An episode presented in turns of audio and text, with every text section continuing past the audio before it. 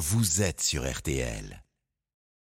On a tout compris, merci à vous. Florian Gazan, un peu de sourire avec vous. En tout cas, vous avez parlé d'un. d'un alors que l'actualité, non, pas sûr. hein. Non. Enfin, vous, allez- vous voulez nous parler d'un homme qui Oui, gagne à être connu, parce que malheureusement, l'actualité évidemment est tragique en Turquie et en Syrie avec ce tremblement de terre. Mais vous allez nous expliquer pourquoi Richter euh, mérite d'être aussi connu que son échelle. Oui, l'échelle de Richter hein, qui mesure l'intensité d'un tremblement de terre grâce à un savant logarithme, ce qu'on appelle la magnitude, c'est-à-dire l'énergie dégagée par un séisme. Euh, 7,8 sur 10 en Turquie et en Syrie. Pour vous donner un ordre d'idée de ce que ça représente, la bombe atomique à Hiro- Hiroshima, ça équivaut à une magnitude de 5.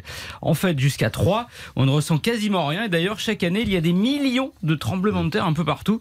On a calculé que l'énergie qu'il dégage équivaut à 450 milliards de mégawatts heure, c'est-à-dire à peu près la consommation annuelle des États-Unis, qui sont pas trop je baisse, j'éteins et je décale. hein.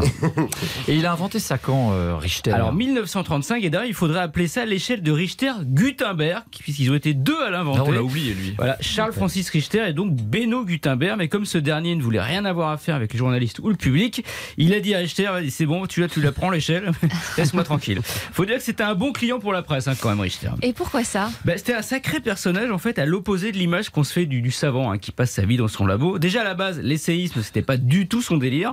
Enfant, il voulait être chimiste, mais à force de jouer à la maison avec des produits toxiques, ses mains abîmées ont fini par être prises par devinez quoi Hein Tremblement. Ben, Des tremblements, voilà. Très monitoire. hein. Exactement, exactement. Et c'est pas tout.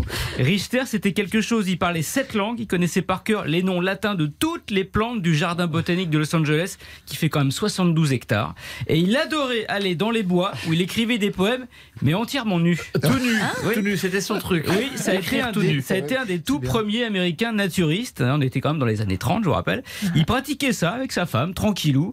C'était un excentrique. Il lui arrivait de mettre deux cravates pour aller bosser. Et surtout, paradoxal pour quelqu'un qui s'intéressait aux entrailles de la Terre, sa grande passion, c'était l'espace. C'est pour ça qu'à 66 ans, il est tombé fou amoureux de Star Trek. Il connaissait l'intégrale des épisodes par cœur. Il avait des cahiers de notes minutieux sur chacun des épisodes. Il y en avait quand même 79. Bref, Un peu obsessionnel. Normal qu'il soit devenu sismologue, Richter, qu'il il était un peu secoué. Et il y a encore un truc, encore un truc plus fou.